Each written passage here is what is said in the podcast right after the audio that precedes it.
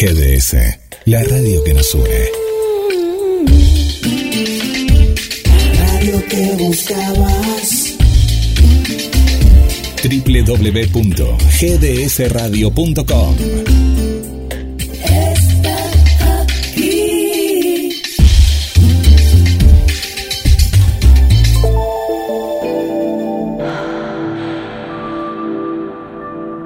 Presta atención a esta simple combinación de sonidos. En los pequeños detalles está nuestra esencia. GDS Radio.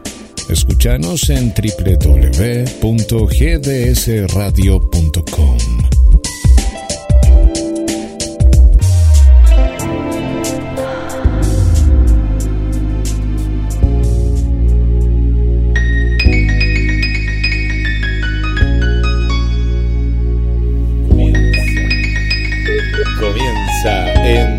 GDS, la radio que nos une. Una nueva edición del Café Literario Adela. A través de GDS, la radio que nos une y radios asociadas. Te acompañamos con libros, reseñas, autores, recomendaciones y vos como principal protagonista.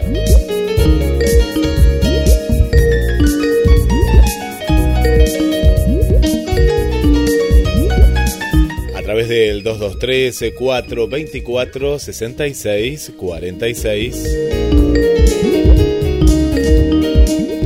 Nos comunicamos desde Mar del Plata, creamos este puente hacia vos.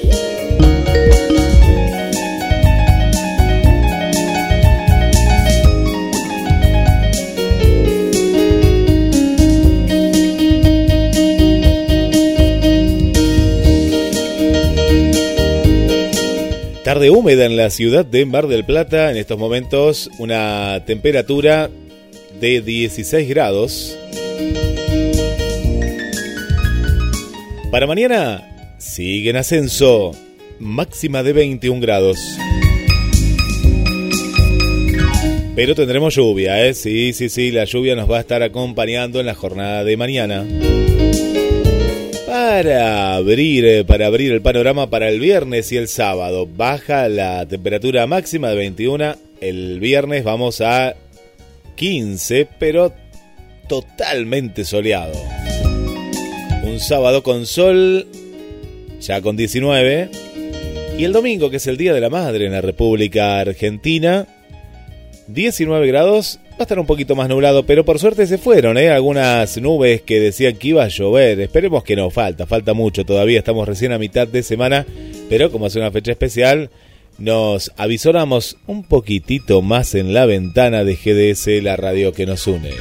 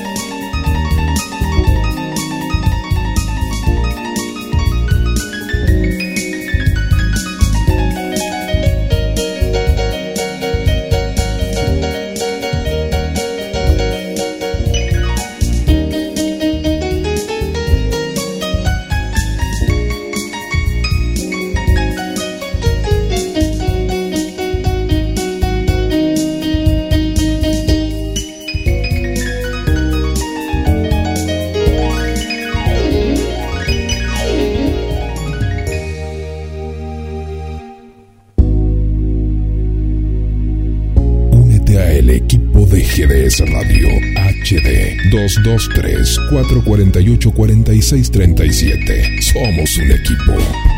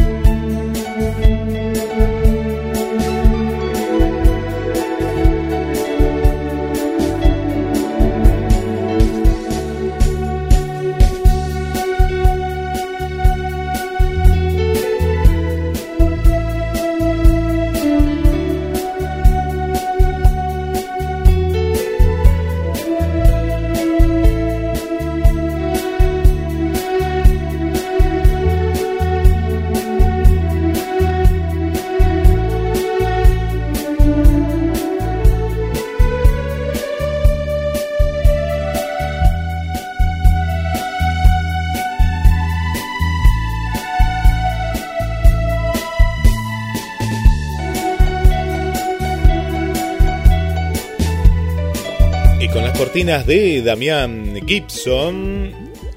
Ahí estamos escuchando Frenesí Nocturno y ahora la hora la hora mágica, la hora mágica, le damos la bienvenida a la conductora y creadora del programa, Adela Sánchez Avelino. Hola Ade, ¿cómo estás? Bienvenida. A ver, a ver, ahí, ahí estás, estás acá, está en Mar del Plata, ¿dónde estará Adela? Va y viene la viajera acá estoy. Ahí Todo bien, gracias a Dios. Dice, qué lindo lo del otro día, qué feliz que soy siempre en Mar del Plata. Hermoso, qué hermoso. Ahí puse una foto, hoy, hoy, hoy en el banner, ahí en la promoción puse una foto de, del encuentro.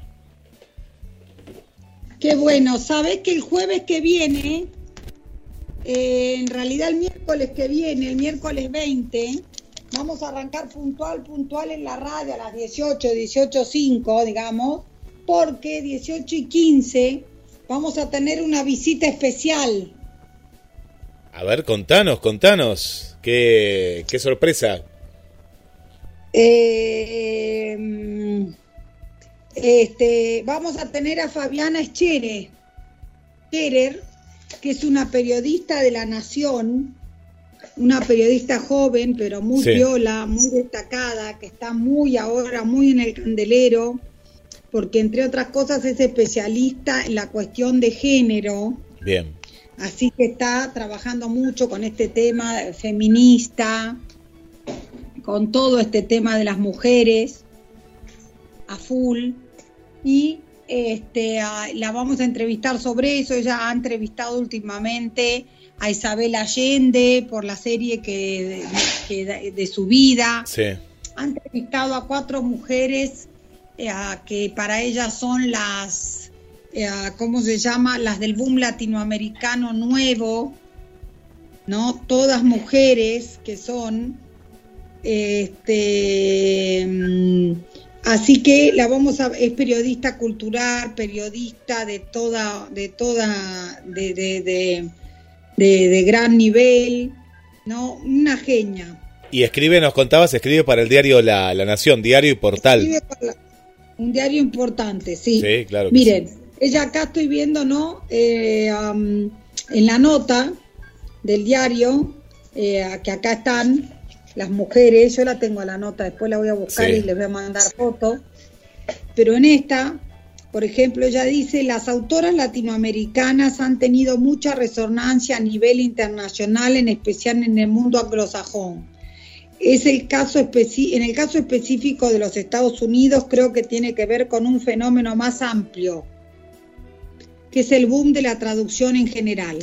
En los últimos años se, han creado nuevos programas académicos, editoriales independientes y revistas de difusión dedicadas a la traducción literaria, entre las que se encuentran eh, de Latin American Literature Today, que se publica íntegramente de manera bilingüe. En este contexto, dice ella, que esta es una publicación que subió para el Día Internacional del Traductor, dice, me parece fundamental destacar el rol de los traductores y en este caso de las traductoras, el trabajo, el trabajo incansable que hacen abogando por la publicación y circulación de literatura norteamericana, latinoamericana de calidad escrita por mujeres. Sarah Booker, Lisa Dillman, Megan McDowell, por ejemplo, ¿no? Eh, ah, y ahora está también, por ejemplo, Dolores Reyes con Cometierra, que la acaban de traducir, dice, no imaginó el impacto de su primera novela y la rápida apertura en el mundo en traducciones en inglés, francés, italiano, griego, turco y la propia Dolores de Reyes declaró que le sorprenden mucho las traducciones de los países nórdicos porque es increíble pensar que un universo tan lejano se acerque al mundo periférico que plantea la novela, ¿no? Porque Come Tierras, una chica como su propia como su propia eh, como su propio texto lo, indica, que, este, que él ya a través de la tierra come tierra, precisamente una chica joven que a través de la tierra tiene visiones de dónde pueden estar esas mujeres que están desaparecidas. Es un libro eh, increíble, ¿no? Una novela de Dolores Reyes que ha roto todos los parámetros. Qué bueno. Así que eh, Ade, eh, hablaba, hablabas de la mm, de la sociedad norteamericana, ¿no? Que es una sociedad que, que todavía sigue siendo muy machista, ¿no? En la actualidad, eh, porque vos fíjate que eh, países como no sé, europeos como Francia, ¿no? Son son países más de avanzada, ¿no? En los derechos para para la mujer, mismo también aquí en América Latina, Argentina, con, con varias leyes, pero allá no. Mira, en Estados Unidos igual a mí hay dos cosas que yo destaco de lo que hacen los norteamericanos con las mujeres que me parecen bárbaros, ¿no? Que es el permiso, los permisos de maternidad y eso está muy desarrollado. Es cierto, sí. El tema de que no tengan que ir siempre a, a, la oficina, ¿no es cierto? Que puedan tener un, un viernes o un día para estar con sus hijos en su casa, un día de semana también.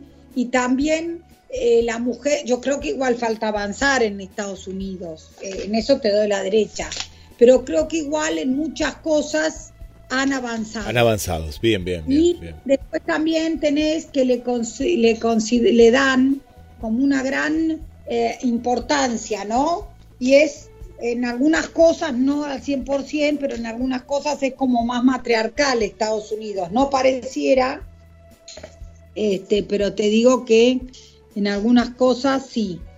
Eh, ah, pero sí, no, a ver, en todos lados falta, ¿no? Sí, sí, sí. Acá nosotros nos dejamos, pero por ejemplo, yo que he hecho el curso, cuando hice Salamanca, Guille, no sabe lo que contaron mis amigos de México, uh, los de Perú. Sí, sí, sí. ¿No?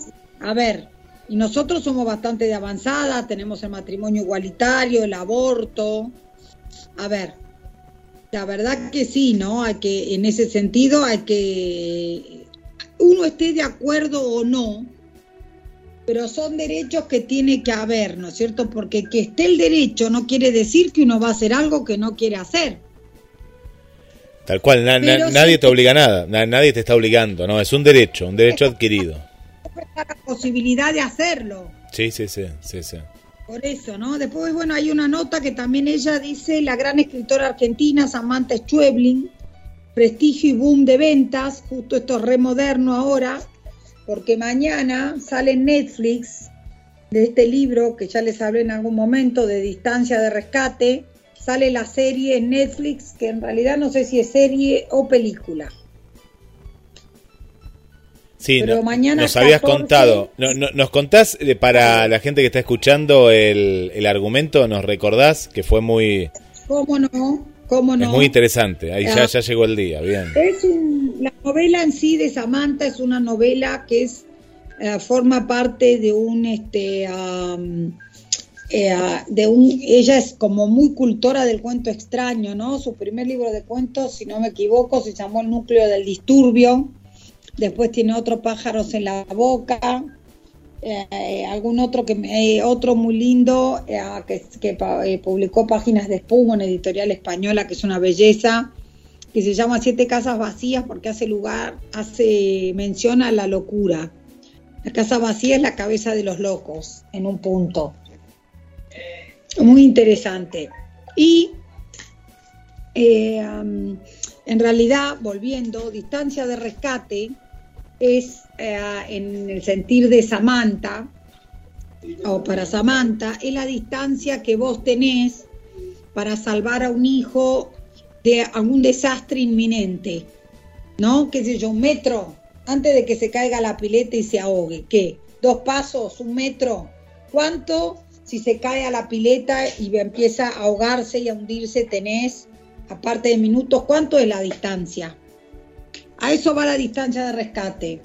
La novela eh, empieza con una charla un poco extraña. Yo la acabo de volver a leer enterita con, con una de mis alumnas, con Lara. Eh,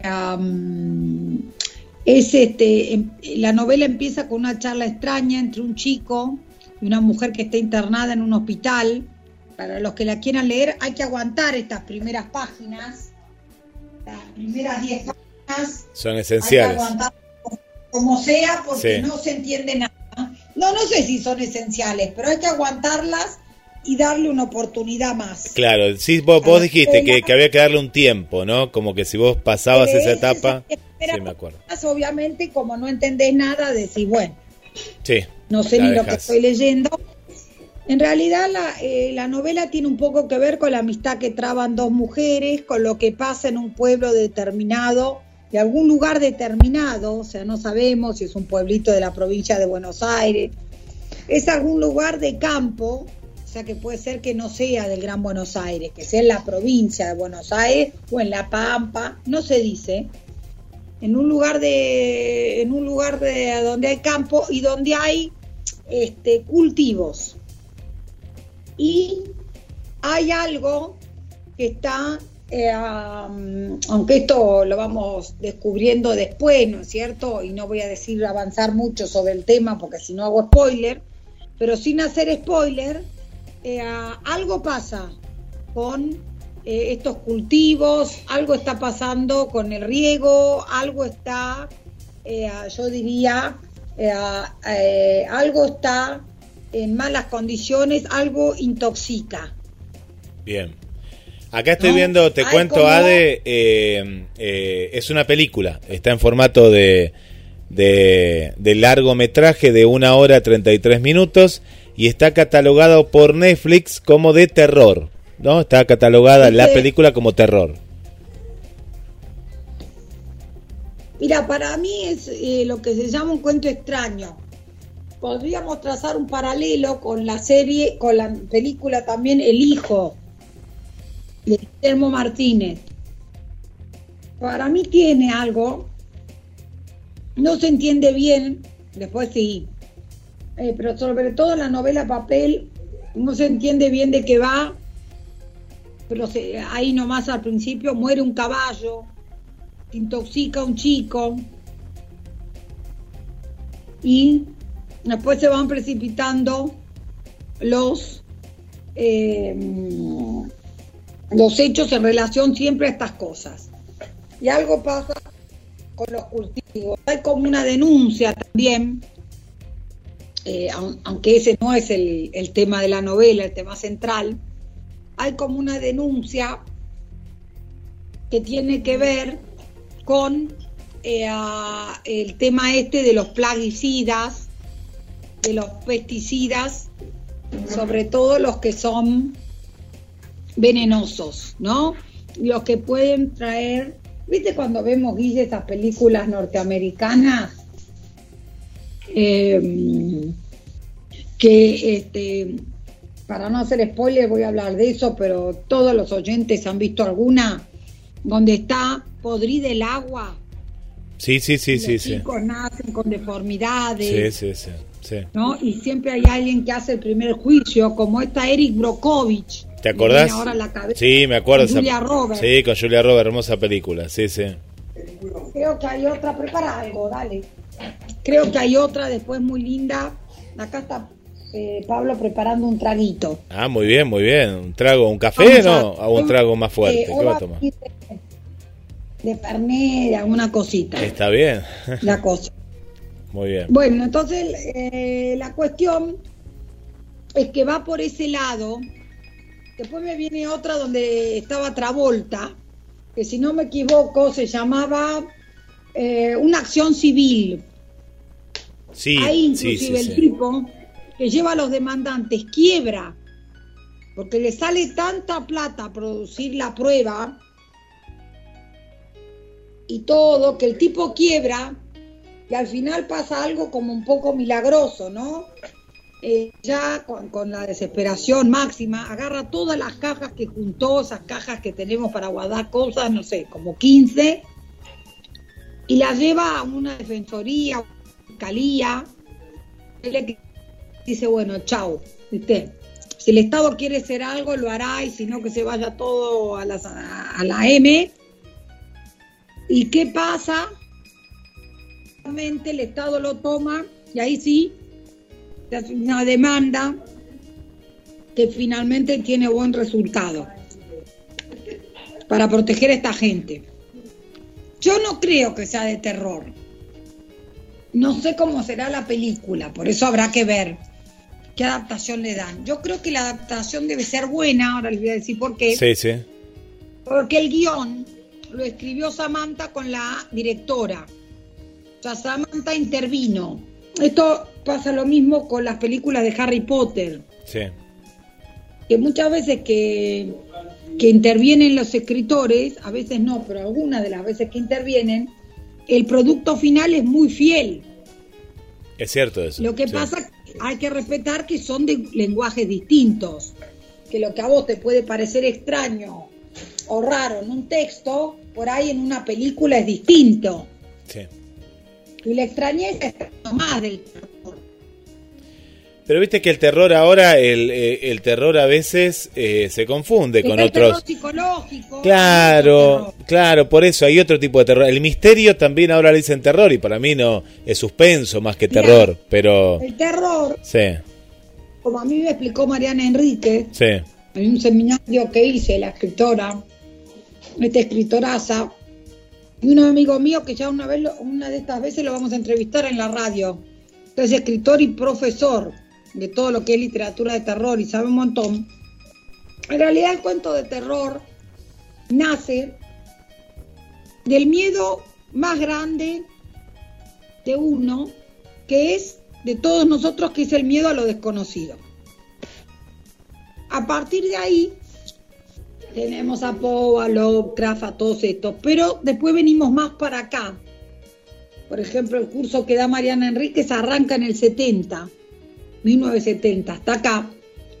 Y uno tiene el, temor el terror doméstico de Shirley Jackson, unos flacos en un pueblo que se ponen, eh, que quieren mantener contento al dios de las cosechas y entonces todos los años sacrifican en una lotería a un ciudadano. Después tenés, bueno, está el terror doméstico este que se llama, que esta Shirley Jackson era una de las número uno, una, es este, una escritora norteamericana. Y hay varios terrores, está el terror filosófico, Ah, ese, ¿cómo es que ese? Y es como esto de si arriba hay Dios o no, no existe nada, ¿viste? Solo nos espera la nada del otro lado, ¿no? Sí, sí, sí, sí. Como nos espera un agujero oscuro. Claro, el más allá. No importa nada de lo que vos hagas, ¿no? Sí, Hay varios terrores que andan dando vueltas modernos. Y Mariana, por ejemplo, el hijo de Stephen King, bueno, un escritor, por ejemplo, podríamos nombrar a Stephen King, ¿no? Con Sí, sí, Cementerio de Animales, Sí. Con Carrie, con It, Sí, también es de Eso. Sí, sí, sí. bueno, que es uno de los número uno del 70 Caben, del genio de King. Sí.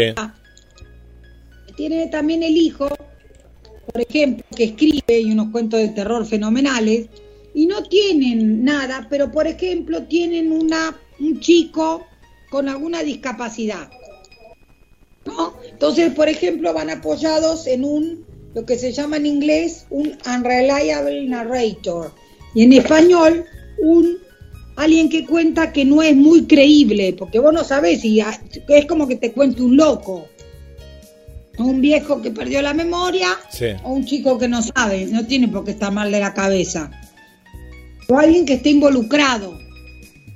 Después hay una, hay una escritora norteamericana que está muy de moda, que escribe otras situaciones que también son este, tenidas como cuentos de terror, que se han hecho famosas, que se llama este, um, Joyce Carol Oates se escribe Oates, que la van a ver. Ella tiene un libro que se llama The Doll Master and Other Stories, como El Señor de las Muñecas vendría a ser, y otras historias.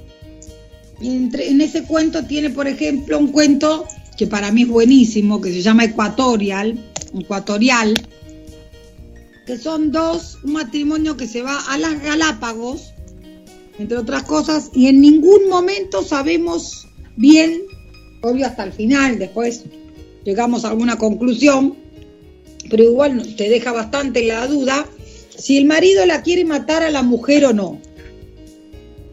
Si la mujer es una gansa que no lo ve venir o no. gansa, dicho con todo respeto, porque está hecho a propósito. Obvio que la mujer que no sabe en realidad eh, que quiere hacer él es una mujer con una autoestima débil, que piensa que ella hace todo mal, que tiene la culpa de los enojos de él. Entonces, bueno, este, y estos son los terrores modernos, como vos bien decís. La otra es Mariana Enríquez, que no te habla, ¿no? En esta de las cosas que perdimos en el fuego.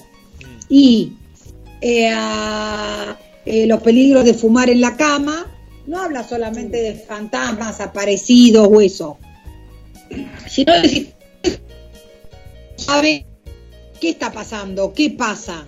Sí, sí, hay, hay, hay como un halo de misterio alrededor de, de, la, de, de hay sus como un historias. atisbo, le llama Un ella, que es el atisbo, momento donde se produce, Sí, y es el atisbo del mal, el atisbo del monstruo, el, eh, el- el- ¿cómo se llama esto? El atisbo del, de lo de lo que viene del otro lado. Claro. Diría Burket, mi amigo, cuando dijo, ¿no? Que está entonces este miedo que tenemos, el, el peor de todos es a lo desconocido.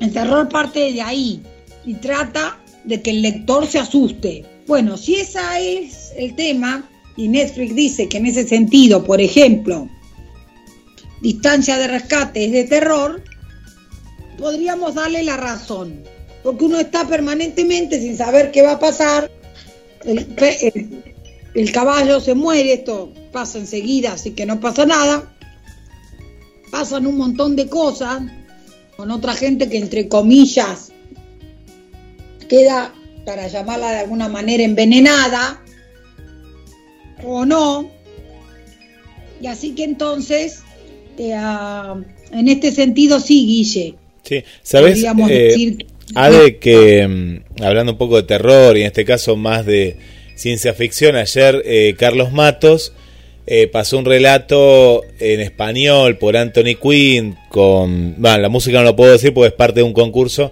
eh, que, que Carlos, una pregunta, una pregunta que hizo Carlos para, para la audiencia eh, Sí. y, y a, a través de eh, una, una amiga nos dice, ¿sabes que hay una versión de la BBC de Londres? eh, de, la, de la Guerra de los Mundos, pero la más fiel, ¿no? Más fiel a la historia. Viste que eh, Tom Cruise hizo, hizo una... eh, Spielberg, ¿no?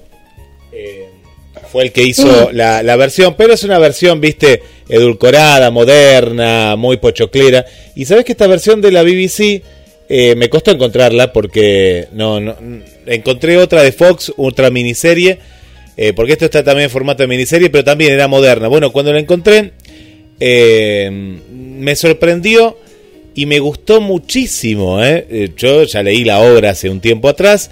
Las películas Claro, no tenía nada que ver, ¿no? Porque estaba muy con, con lo, actual. Y en este caso está situada eh, en, el, en el momento, ¿no? En que el, escritor eh, Wells la escribió. Eh, y vos sabés que me encantó, porque tiene muchos menos recursos de efectos especiales, pero tiene una trama de, ¿cómo te diría? La, la, la, la trama de, de suspenso de terror también, ¿no? Porque te, te, inquieta, ¿no? Te, te, crea una atmósfera que parece que esos monstruos que vienen de Marte eh, están afuera en tu casa. Es, es fantástica la, esta versión. tiene otro nombre, ese terror también, y hay otros ahora.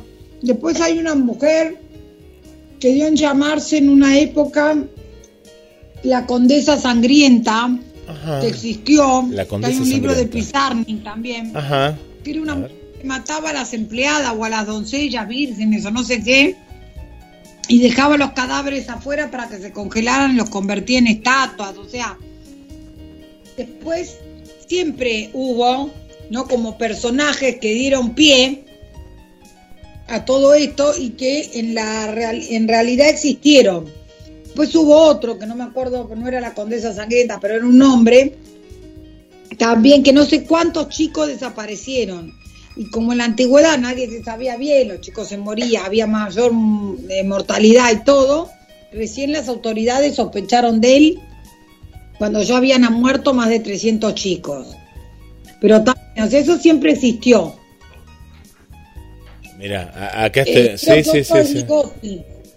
Lo que pasa es que ahora se ha, se ha eh, ido más allá con estas cosas en un terror más moderno, ya no tanto la casa embrujada, los que vienen del más allá, los zombies, sino también hay cosas, no digo más sofisticadas, eh, pero sí, casi, podríamos decir más sofisticadas. Se perdió un poco el género, ¿no? El género, eh, eh, ahora, ayer justo hablábamos también un poquito de esto, ¿no? se quiere que todo sea tan real que termina siendo sádico, demasiado sádico, ¿no? el la, la parte más que nada, la, literatura no conserva todavía estos arquetipos, pero vos fíjate que, que en lo que es eh, cine y televisión se busca eh, mucho más la violencia que a veces genera una película de terror que el contexto mismo, ¿no? Ese suspenso, la intriga, bueno, todos estos elementos que vos estás contando.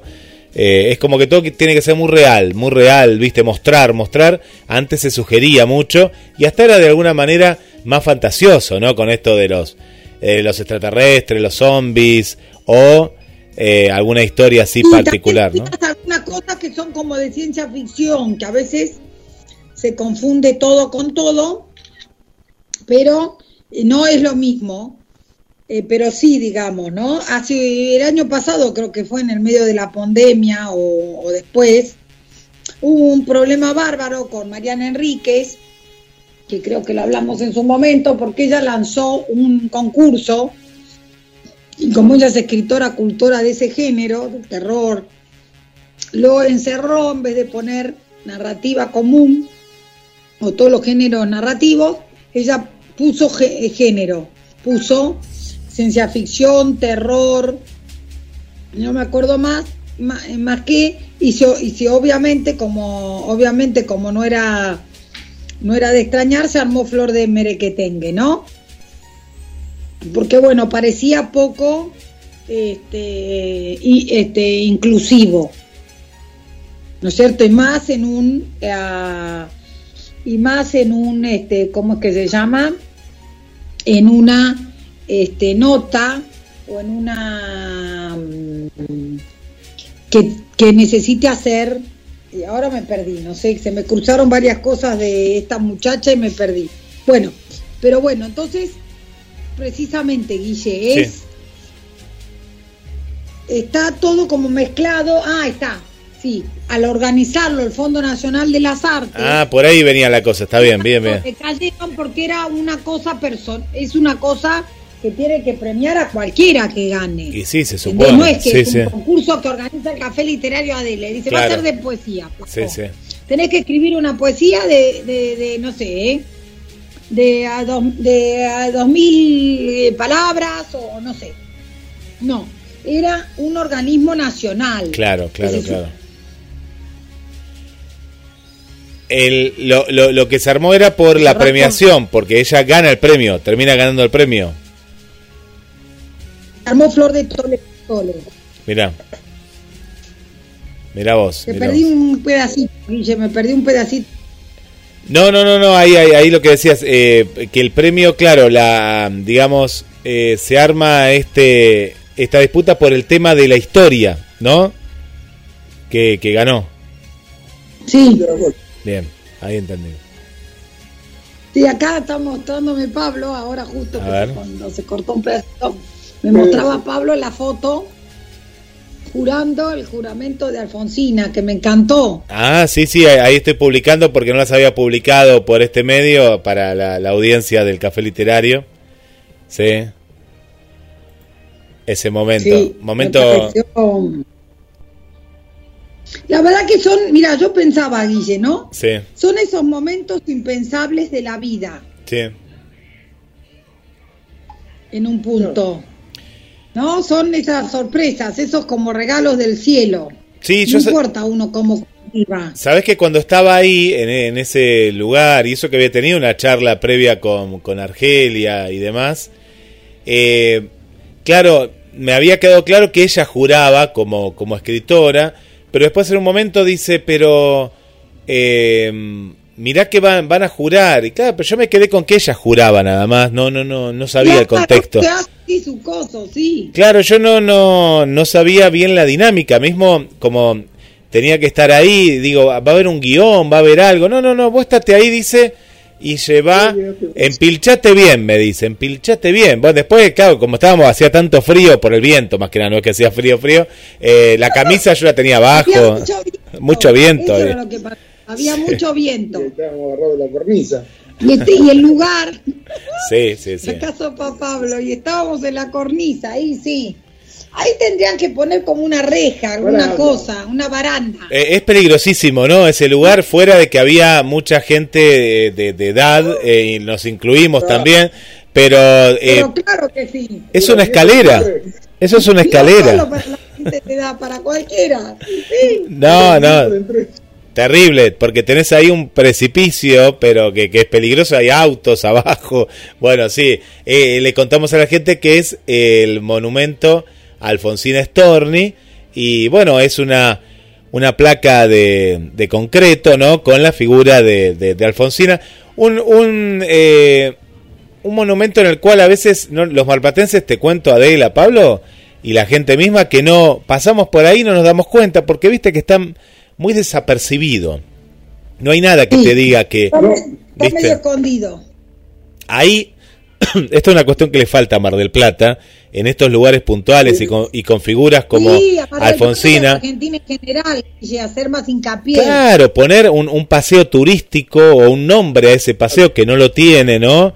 Porque es decir, el paseo Alfonsina, pero no está señalizado. El que pasa por ahí baja a la playa a la perla y nada más. Ni se entera que está Alfonsina, ahí te lo digo.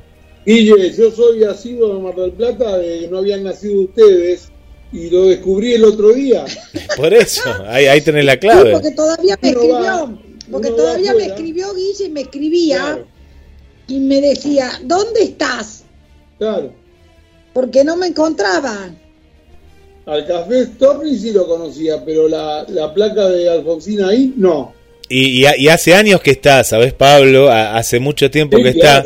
Eh, y es lo que falta. Y a veces como que, pero esto mirá que lo decimos mucho en los medios, ¿eh? Lo decimos y lo decimos al, al secretario del EMTUR, pero es como que de pronto hacen de a muy poquito, ¿no? Es como que le falta decir, bueno, poner cartelería, te digo hasta, pero no solo en, en el lugar, sino... Ya calle, En la- Paseo Alfonsina, Claro. al monumento de Alfonsina. Sí, algo turístico la gente se sacaría fotos, como vos decís, poner una baranda, poner también, eh, hacerlo más. eh, la gente, te digo que yo, yo observo siempre cuando estoy en un lugar el, el entorno y alteramos el entorno, pues la gente ahí lo que vas a tomar mate y a ver la vista, que es muy linda, eh, de la Claro. perla, pero no tiene idea de lo que hay alrededor y cuando nosotros estábamos ahí, claro, dice, ¿qué está pasando? ¿no? ¿Qué, qué es lo que está ocurriendo aquí? Claro. La paradoja es que conocemos el altar de Childa y el de Rodrigo, pero de Alfonsina no. Claro, Sí. y sí es la paradoja, siempre pasa igual. Sí, sí, sí, pasa eso Siempre con los lugares tu- turísticos, ¿no? Eh, la cultura, llevarla y convertirla en algo eh, que sea un atractivo, porque eh, Alfonsín Storni, y aparte toda esta historia trágica, romántica que tiene, sucedió aquí, entonces me parece que... Claro, ¿Sabes que la figura de Alfonsina no, no, no sé por qué cuestión, ¿no? Pero no, no está tan valorada desde lo político, lo digo, ¿no? Desde lo turístico, ¿no? De- de- desde ese punto. porque no está valorada, porque muchas de estas mujeres, vos imaginate, Guille, que vos no solo tenés a Alfonsina, tenés, han sido recién ahora o recién ahora empieza a volver el tema. Vos fíjate, mira, justo habíamos arrancado con Fabián Eschere y las latinoamericanas que dejan huello. Sí. Huella, Huella, sí, la ecuatoriana, Mariana Enríquez. ¿ves? Argentina y así, ¿no? Y, podría, y podía- podríamos nombrar otras, otras varias. Porque han quedado, como han sido mujeres destacadas en algún momento, entre comillas, donde parece que la poesía era un, este, ¿cómo se llama? Un este, lugar para los hombres y sin, sin este, ser excesivamente feminista, lo digo objetivamente. Después vos tenés en la escritura mujeres como Silvina Ocampo, que tuvo la desgracia de estar con Bioy y Borges, porque, a ver, claro, al lado de Bioy y Borges no le prestó atención a nadie, nadie. Ahora viene como toda una revalorización de la propia Silvina. Sí, sí, sí, es cierto. Eh, dice que era muy, eh, muy buena escritora, eh, lo que nos ha llegado, pero tal cual estaba opacada por, por estos dos grandes escritores y bueno, la, la, la prensa era para ellos y bueno. Y bueno, y ahora, ahora llegó el momento. Bueno, pero por eso esto que hoy comenzaste el programa, ¿no? Eh, hablando, es muy importante, ¿no? El, el valor, el, el, el revisionismo, ¿no? El sacar las obras, muchas que vos has contado aquí en el café, de, de, de reeditar, ¿no? Reeditar estas editoriales independientes que reeditan en muchos casos obras que, que en su momento capaz que estaban en alguna revista o, bueno, o pasaron eh, sin, sin pena ni gloria y que bueno, y hoy en día podemos conseguir, ¿no?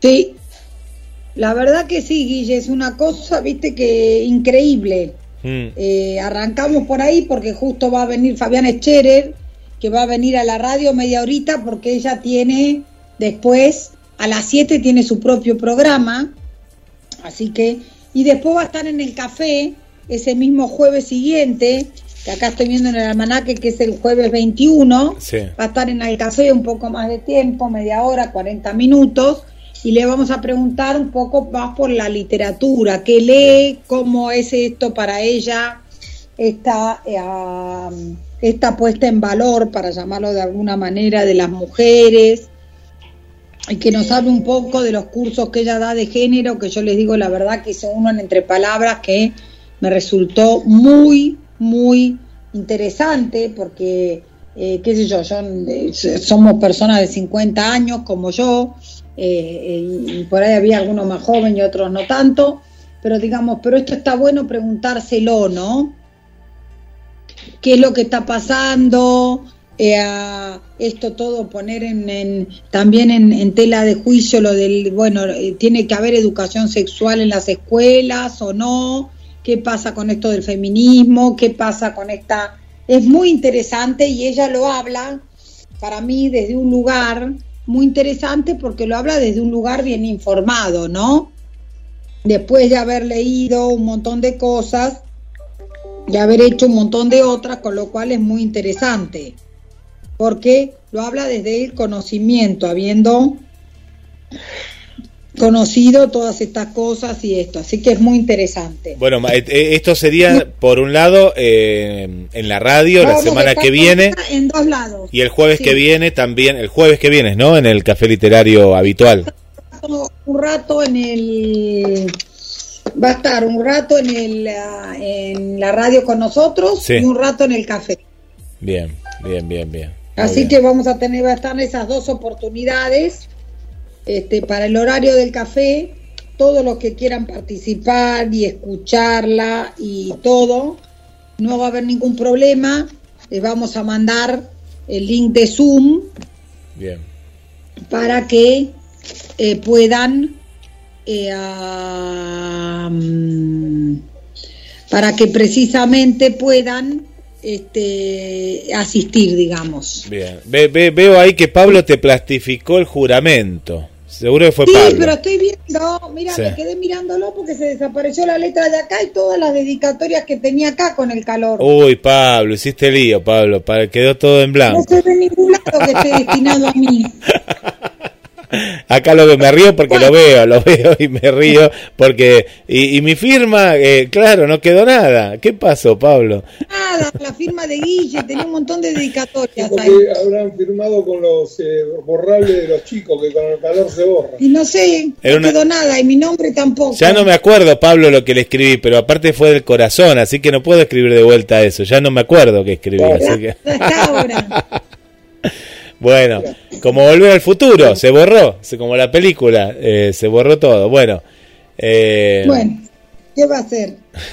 Son cosas que pasan, por lo menos. No, te firmamos- Aconteció. te firmamos, lo- no, están los recuerdos, está el video, eh, vamos, eh, está, está, está, está, están las pruebas, está, lo firmamos arriba de vuelta con fibra indeleble, eh, con algo que quede ahí o le pegamos algo arriba del Bueno, plastificado. Vamos a firmar no sé cómo, pero bueno, ya veremos. Ahora en el verano, sabés que justo en el verano también tengo pensado con una amiga mía, Sí. eh, Mary, que hace masaje y hace unas cosas muy lindas de meditación, Contanos, contanos. hacer algo en un lugar que se llama Jardín Holístico. ¿Dónde queda? ¿En el bosque Peralta Ramos eso o en qué lugar? No sé si lo conocés, pero bueno, ella me dijo que es muy lindo, Parque Jardín, El Paraíso, Jardín Holístico. A ver, o si googleá. Me suena, me suena, Mar me del suena. Plata. Sí, sí, sí, me suena. El Paraíso Jardín Holístico. Bueno, vamos a estar ahí con Mari haciendo algún evento, leyendo un poco, haciendo algún evento de literatura y meditación. Bien, qué un bueno, poquito de aromaterapia, un poquito de todo. qué bueno. Ya vamos, Esto sería para el verano. Esto sería temporada 2022 ya. Estamos hablando, sí, el año que viene. temporada 2022, Bien. En el Parque Camet. en el Parque Camet. En el Parque Camet. Perfecto, lo, lo vamos a buscar. Sí, sí, no, lo- no lo conocemos porque hay tantos lugares, pero eh, justamente hoy tempranito en el programa de la mañana estábamos hablando de, de- del Parque Camet. Mirá, justo ahí, un hermoso lugar de Mar del Plata. Para el otro lado está, ¿eh? para la zona, bueno, donde vos fuiste ahí a la, a la Villa Marista, está para esa zona, ¿no? Eh, que cerca de la Villa Marista. Ah, Sí. mira, ahí fuimos. Kraglievich.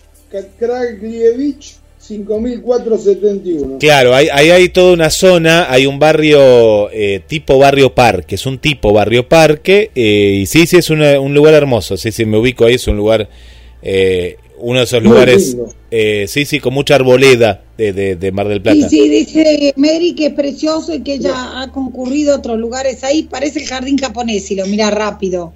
Sí, sí, sí, y ahí hasta eh, eh, cruzan arroyos, en esa zona, es una zona que se que cruzan arroyos eh, de, de aquí de Mar del Plata, de los pocos que han quedado, ¿no? De manera natural. Te cuento a Adela, Pablo y a todas las amigas y amigos de Mar del Plata y de la zona, tenemos gente que nos escucha de Mar de Cobo, como eh, Andrea y, y Martín.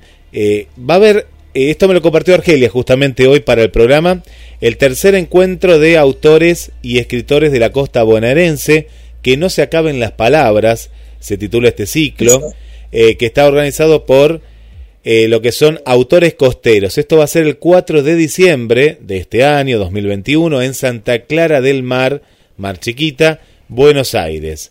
El 4 de diciembre de 8 a 21 horas en el balcón de Los Santos. Esto queda en Avenida Costanera Oresans 516. Está ahí, cuando uno va entrando eh, de Mar del Plata va hacia Santa Clara, está ahí a la vista. Va a haber presentación de libros, están de exposición y venta, mesas de lectura, talleres de recreación y un momento musical y también una muestra pictórica. Esto lo organiza Autores Costeros, 4 de diciembre del 2021. Adela, esto que va a suceder aquí cerquita. Qué lindo, y bueno, después pasame la info a ver si cómo se puede hacer uno para inscribirse o para ir, está buenísimo. Ya ahí te la estoy, te la estoy compartiendo y la Seguro estoy publicando. uno se puede inscribir para ir. Sí, sería muy, muy interesante. Sí, muy interesante estos encuentros que, bueno, Es un vuelven. sábado, uno puede ir un viernes y volver un domingo, viste, dos noches. Sí, Vas el viernes a la salida del colegio y volvés el domingo a la después de almorzar. así es. Claro, pues todavía va a haber clases, ¿no? Para esa época ya, ya están ahí en los, los Todavía va a haber clases, pero ya van a estar igual más cerca de, de terminar que, que de empezar, Sí, sí, si Dios sí. quiere. Bueno, Pues y- nada, y después, bueno, vieron que la otra vez me quedó, me quedó pendiente parte de los libros que compré en la FED, pero hoy no los tengo acá a mano, pero les voy a hablar de, do- de un libro que compré en la FED y de otro que no. Voy a hablar de dos libros un poquito en este ratito que nos queda. Eh, uno es eh, Todo lo que hay dentro, de Edwin Danticat. Ahora te voy a mandar la foto del libro.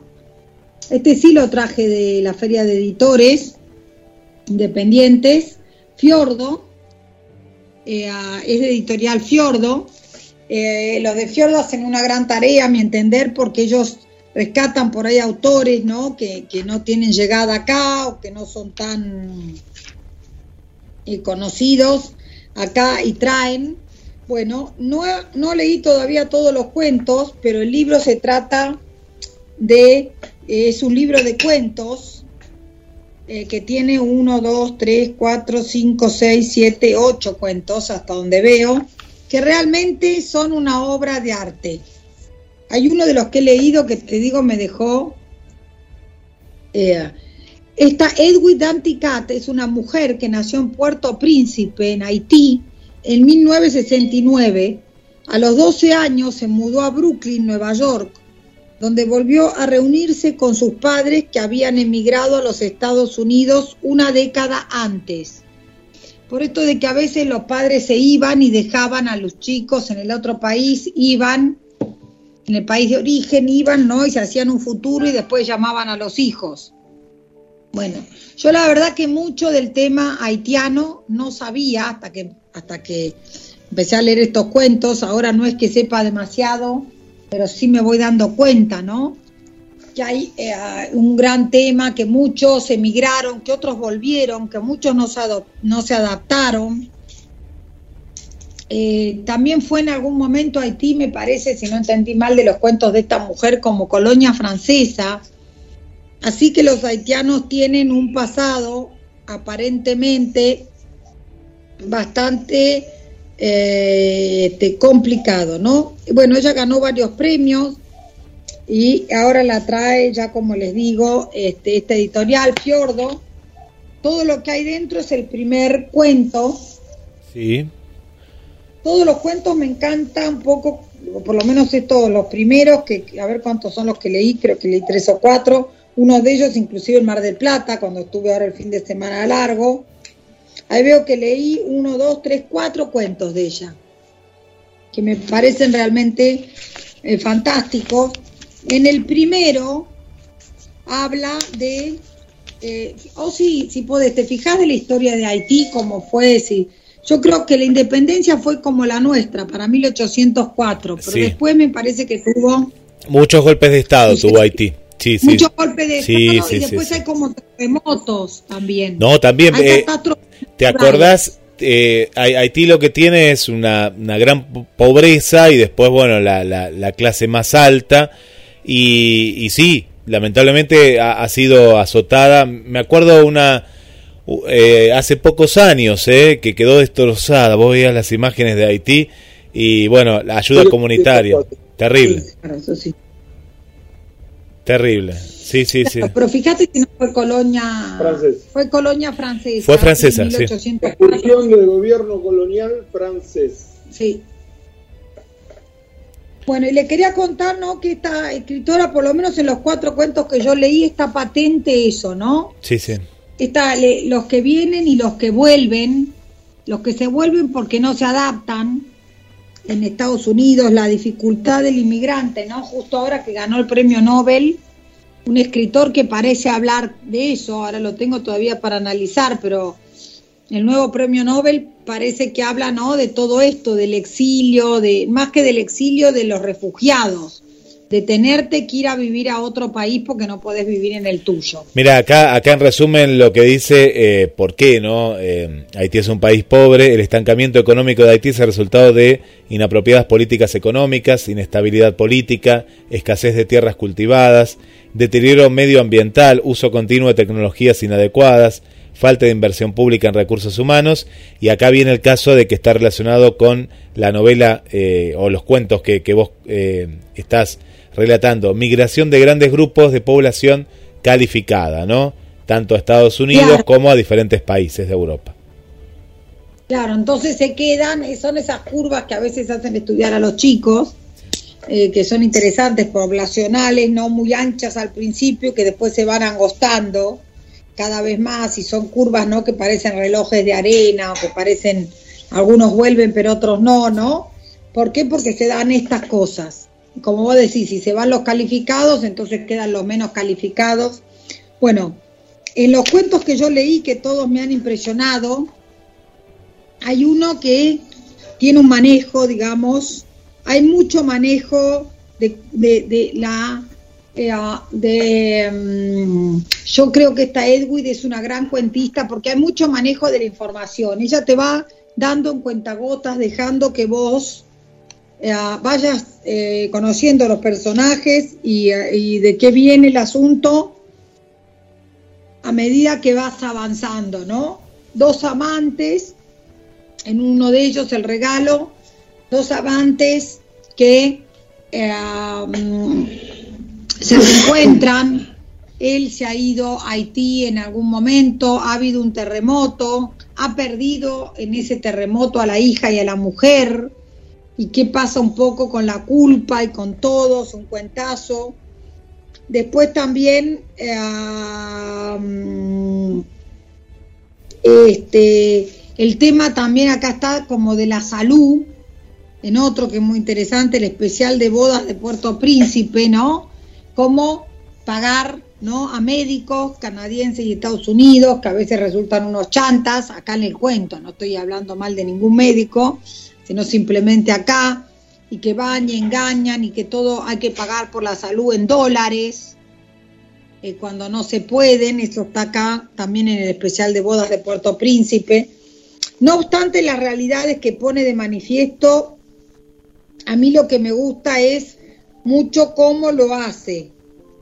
Eh, ah, ¿No? Eh, Ade, Ade, vos contá- contaste, Sí. capaz que se me escapó ese detalle, ella viajó a Haití, ¿por qué conoce tanto de la de la cultura y de las costumbres? Hasta donde yo sé, ella ha ido y venido muchísimas veces. Ah, mira, es como Se un país, mira, gran parte de sí, su vida en Haití hasta que cuando tuvo, no me acuerdo si 10 años, sí. 12, ¿ves? Se crió hasta los 12, porque los padres viajaron primero que ella. Claro, ahora entiendo, bien, bien, bien. No, porque era, eh, es curioso, Entonces, bueno, viste, es curioso Parte de su infancia transcu- transcurrió ahí, después Sí. fue y vino, hasta donde sé. Bien, bien, bien, bien. Eh, mm, este, después hay otra, ¿no? De la hija que se. Después hay muchos en Miami, obviamente, en las zonas de Estados Unidos donde hay mucho latinoamericano. Eso está claro acá en, la obra. Y hay muchos, ¿no? Que la madre, sí, si la madre, uno de los dos de la pareja quería volver y el otro no. Eso está en el primer cuento, en Dosas, que es una belleza. Uno dice, ¿qué quiere decir Dosas, no? Entonces en un momento ella se pregunta, ¿no? Dice dosas. Los tres desahuciados, desamparados, juntos en su soledad. Se forma como un trío en uno de los cuentos. Dice, ¿qué eran? ¿Un trío o un menage à trois? No, dosas, eran dosas, los tres deshermanados, desamparados, juntos en su soledad. Eh, ¿No? Este, y también es lo que sobra una dosa Una dosa, bien, bien, bien. como una hija, miren, dice, por pronto fue como un trío de hermanos y Olivia era la dosa, la última nacida después de los mellizos, la hija que sobraba. Claro, claro, es algo, algo que está de más o que, claro, o está en esta situación, ¿no? Mira. Sí, eh, muy, eh, ya te digo, me, me encantó, me pareció, este, me gustan mucho también los principios, por esto de que es tan importante cómo empezás un cuento, ¿no? Uno de ellos en los viejos tiempos empieza así. La llamada llegó un viernes por la noche mientras yo estaba recostada en la cama corrigiendo composiciones de mis alumnos. Mi marido se está muriendo, dijo la mujer llorosa del otro lado de la línea, y su último deseo es pasar unos minutos contigo.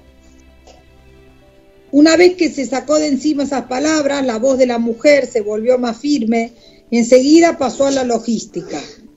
El tiempo apremia, por supuesto, podemos mandarte un pasaje para el primer vuelo al que puedes subirte de Nueva York a Miami. Podemos conseguirte una habitación de hotel acá cerca, Little Haití. La casa es chica, pero hay lugar para que también te quedes con nosotros si quieres. Y dice ella, el esposo de la mujer era mi padre, pero yo nunca lo había conocido. Solo sé un lado de la historia, el de mi madre. ¿no? Eh, menudo comienzo. Sí, sí, sí, fuerte. Ya, ya te va, te va pintando de, de qué viene la historia. Desde el vamos. Sí. Como digo yo, desde, desde el vamos un palo. No, se guarda nada, no se guarda nada en las primeras líneas. Acá mando una foto. Dale, ahí, ahí la estamos publicando. y les mando lo que se llama en los viejos tiempos. Bueno, este era algo de lo que les quería hablar. Después ya voy a volver a hablar de eso cuando termine eh, de leer todo el libro. Bien. Pero realmente me, me, pareció todo un descubrimiento. Se está hablando de este libro en las redes y en todos lados. Y es realmente una belleza. Eh, espérate, acá te lo mando, Guilla, va. Dale, ahí. bueno, y después les quería hablar sobre otro libro que también se viene hablando mucho, que es un libro que publica Impedimenta, bueno, suelen ser libros caros los de Impedimenta porque son, vienen de, es una editorial española, es una belleza la edición, pero eh, no suelen ser, no suelen ser baratos. Y eh, también, ¿no? Nos vamos a otro lado, a otras vidas que no conocemos. Eh, nos vamos con Tatiana Tibuliak a El verano en que mi madre tuvo los ojos verdes. Eh, una chica que nació en 1978, Tatiana, en Chisinau, Moldavia. Me encanta, eh, me encanta el, nombre, el verano en que mi madre tuvo los ojos verdes. Sí. Bien, Moldavia. Es divino el nombre, es una obra, pero les digo, es la relación madre-hijo. Sí. El hijo no es normal, no se sabe bien qué le pasa, pero tiene alguna dificultad. Sí. Ah, obviamente entonces todos los compañeros lo hacen objeto de bullying. Eh, es un chico que está ahí como en la adolescencia, anda por los 14, los 15. La madre es muy joven. Sí. Eh, porque, por ejemplo, hablando de arranques, aquella mañana en la que odiaba, en que la odiaba más que nunca, mi madre cumplió 39 años. Es bajita, era bajita y gorda, tonta y fea. Era la madre más inútil que haya existido jamás. Yo la miraba desde la ventana mientras ella esperaba junto a la puerta de la escuela como una pordiosera. La habría matado con medio pensamiento. Junto a mí, silenciosos y asustados, desfilaban los padres un triste atajo de perlas falsas y corbatas baratas venido a recoger a sus hijos defectuosos, escondidos de los ojos de la gente. Al menos ellos se habían tomado la molestia de subir. A mi madre yo le importaba un pimiento, al igual que el hecho de que hubiera conseguido terminar unos estudios.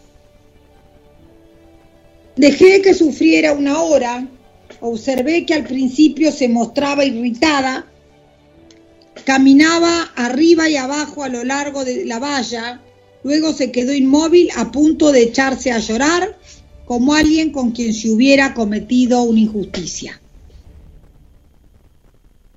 Que Tintul. también otro, otro, otro. Ese comi- ¿Así empieza? Oh. ¿Así? ¿Así nomás? Así nomás. Mira. Vos Oh. si fijate Moldavia, ¿qué era antes? O Moldavia, me parece que era Rumania o Yugoslavia, ¿no? Me parece. Y era, era, Bueno, era un estado soviético, sí, sí, sí, sí. Seguro que era un estado Sí, sí, sí, soviético. sí, Esta, esta Tatiana, que parece que es muy conocida allá por Chisinau, se escribe así, Chisinau o si Moldavia. Acá dice hija única de un periodista y de la correctora de un periódico.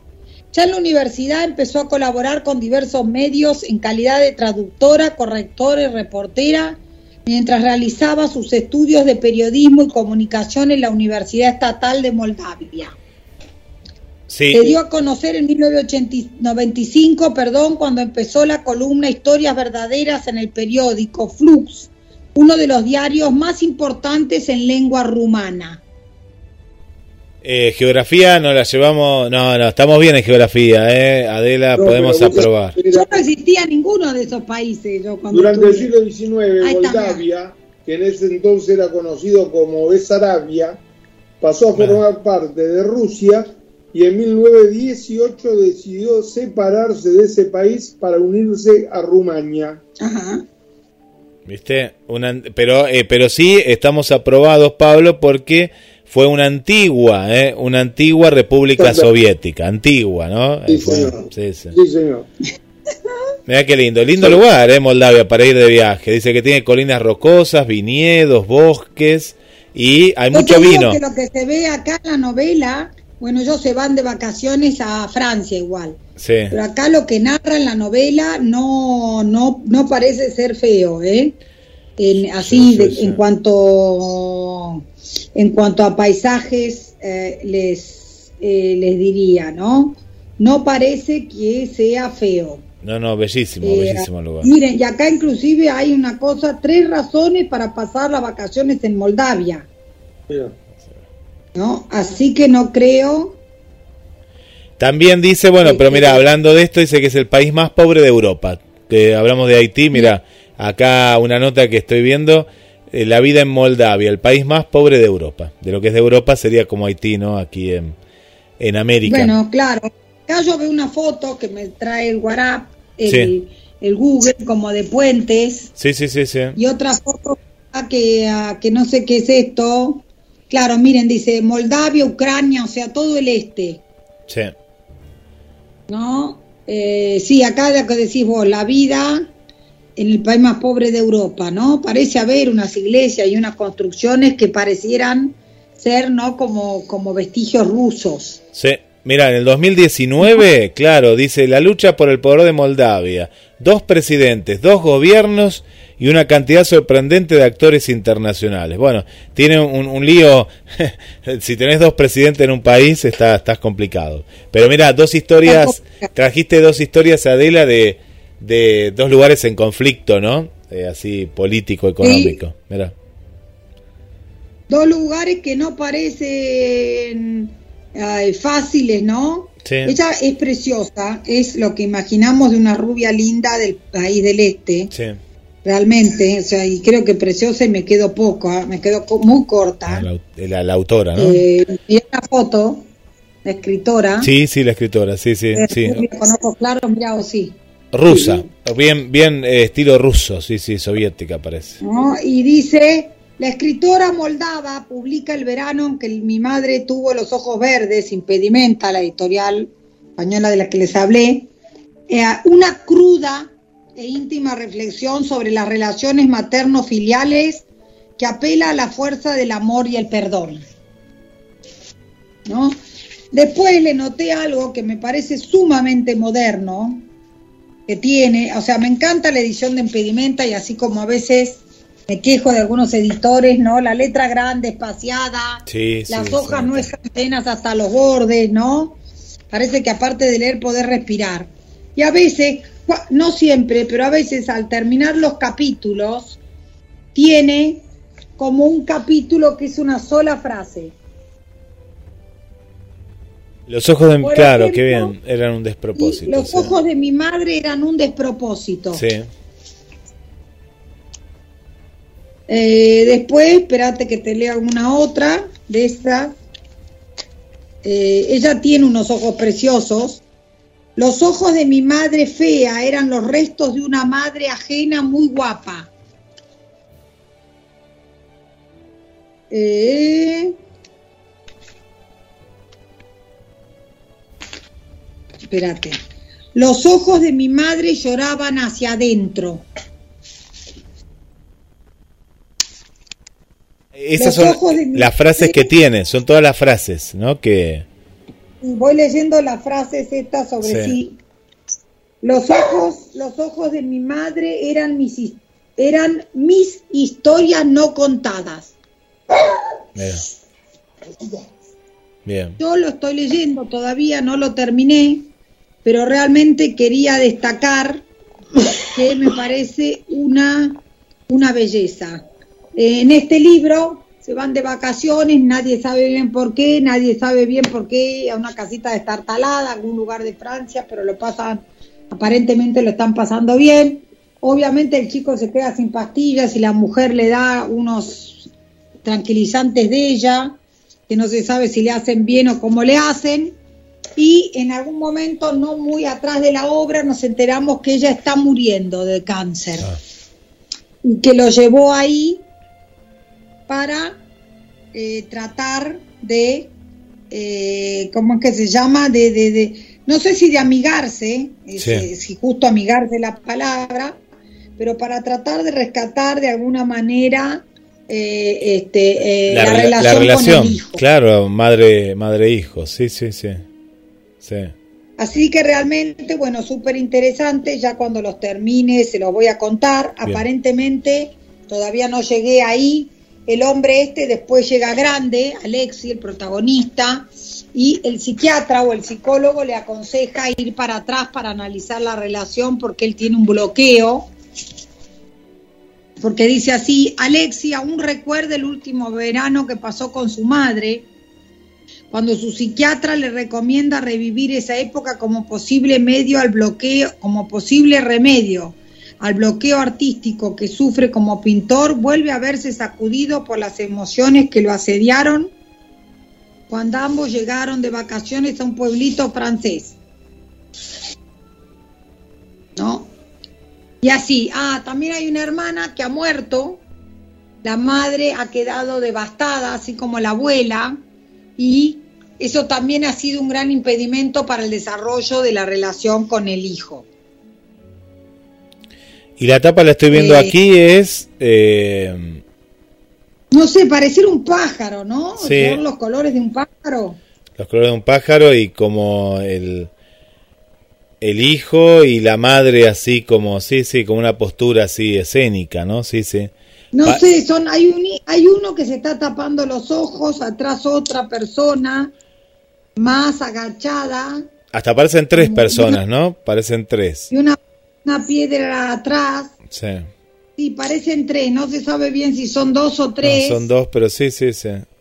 Una escena de dolor Sí. y una piedra atrás y pareciera que si de lejos lo ves, lo ves como un como un animal, ¿no? Lo ves así. Sí, parece un animal de lejos, tal cual. Sí, sí, de lejos No parece un animal. bueno, no es una tapa también rara. Yo estuve Es tratando rara. de ver acá qué es este qué quiere decir o quién había hecho la y la verdad que no no lo encontré Guille porque encontré eh, diseño de colección y coordinación editorial la impresión eh, no. Este no la verdad que no dice nada No. no, cómo es el cómo es el, el asunto del arte de la tapa no no te tiran ninguna eh, ninguna pista No, sí, sí, así es, está. Pero interesante aparte para conocer otra cultura eh, dentro del contexto, ¿no? De esta historia, de esta historia entre eh, conflictiva, ¿no? Entre el hijo y la madre. Sí. Así que bueno, estas eran las cosas que tenía para comentarles. Ya estamos en horario, avisarle a los a los oyentes que la próxima vez vamos a estar, este, a, ¿cómo es que se llama? Vamos a estar, eh, mañana vamos a estar dos horas, o sea, una hora, media hora más en el café porque el jueves pasado fue una clase corta. Ajá, sí, habías Estamos contado. Con la novela de Selva Almada, que se llama El viento que arrasa, una novela premiada en Edimburgo, creo que antes de la pandemia. Estamos con algo de Juan Forn, el escritor desaparecido, eh, que, que- que ha fallecido hace un, en- ahí por junio en, en Mar de las Pampas, un escritorazo que escribía las columnas de los viernes en, en página 12 y estamos con un poco de todos esos temas. Eh, los que quieran venir pueden escribir a Adela Sánchez Avelino arroba gmail.com eh, o a la radio y, y interiorizarse. Las clases todavía las tengo un valor promocional de 500 pesos y el que contrata por todo el mes, este, a- eh, eh, a- el que mm, la clase individual 500 y el que contrata este Mensual. el que contrata mensual, en realidad la clase individual sale 800, pero si alguno quisiera participar en alguna particular, se le hace 500 y el mes está en 2000, Bien.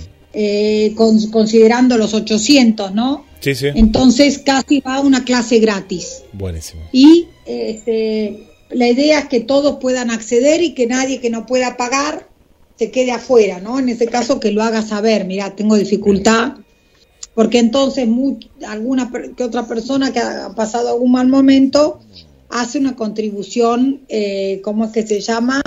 Eh, Sí, sí, voluntaria, ¿no? O- claro. Voluntaria. Sí, sí, sí, exacto, sí. Bien. lo que puede, digamos. Bien. Así que eso, Guille, y bueno, nada, avisarles que el miércoles que viene arrancamos tipo 18 y 5 y 10, porque 18 y 15 la vamos a subir a Fabiana. Buenísimo, buenísimo. A la espera de esta hermosa entrevista. eh, y que el miércoles vamos a tenerla, el jueves vamos a tenerla también en el café, Guille. Muy bueno, bueno, una, una hermosa, eh, eh, hermoso momento seguramente vamos a disfrutar. Bueno, Adela, Pablo, un beso muy grande. Saludos. Bueno, Guille, besotes, gracias por todo. No, por favor, a ustedes. Chau, chau. Chau, chau.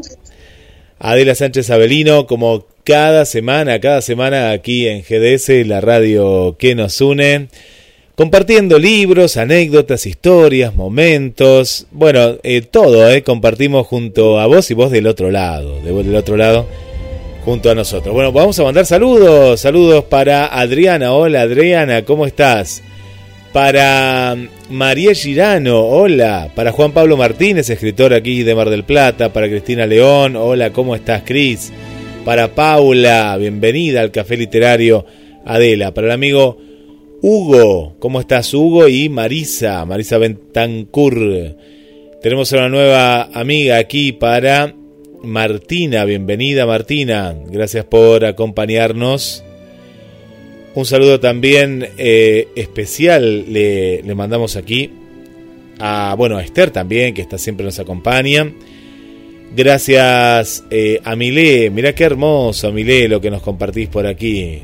Hermoso, gracias por estar. Bueno, para Marcela, eh, que disfrutamos de este, de este encuentro junto a Argelia, junto a Pablo, junto a Adela. Ahí estuvimos compartiendo algunas de las imágenes de este domingo y de esta jura. Hola Julia, ¿cómo estás? Desde buenas tardes, saludos desde Asunción. Bienvenida, bienvenida Asunción también al café literario. Gracias, gracias por estar ahí con nosotros, eh, nuestra querida amiga.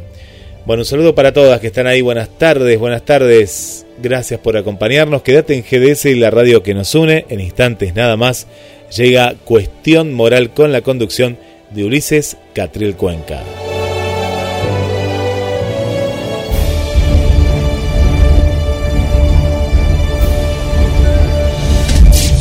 Olvídate de todo menos de la música. Why am I so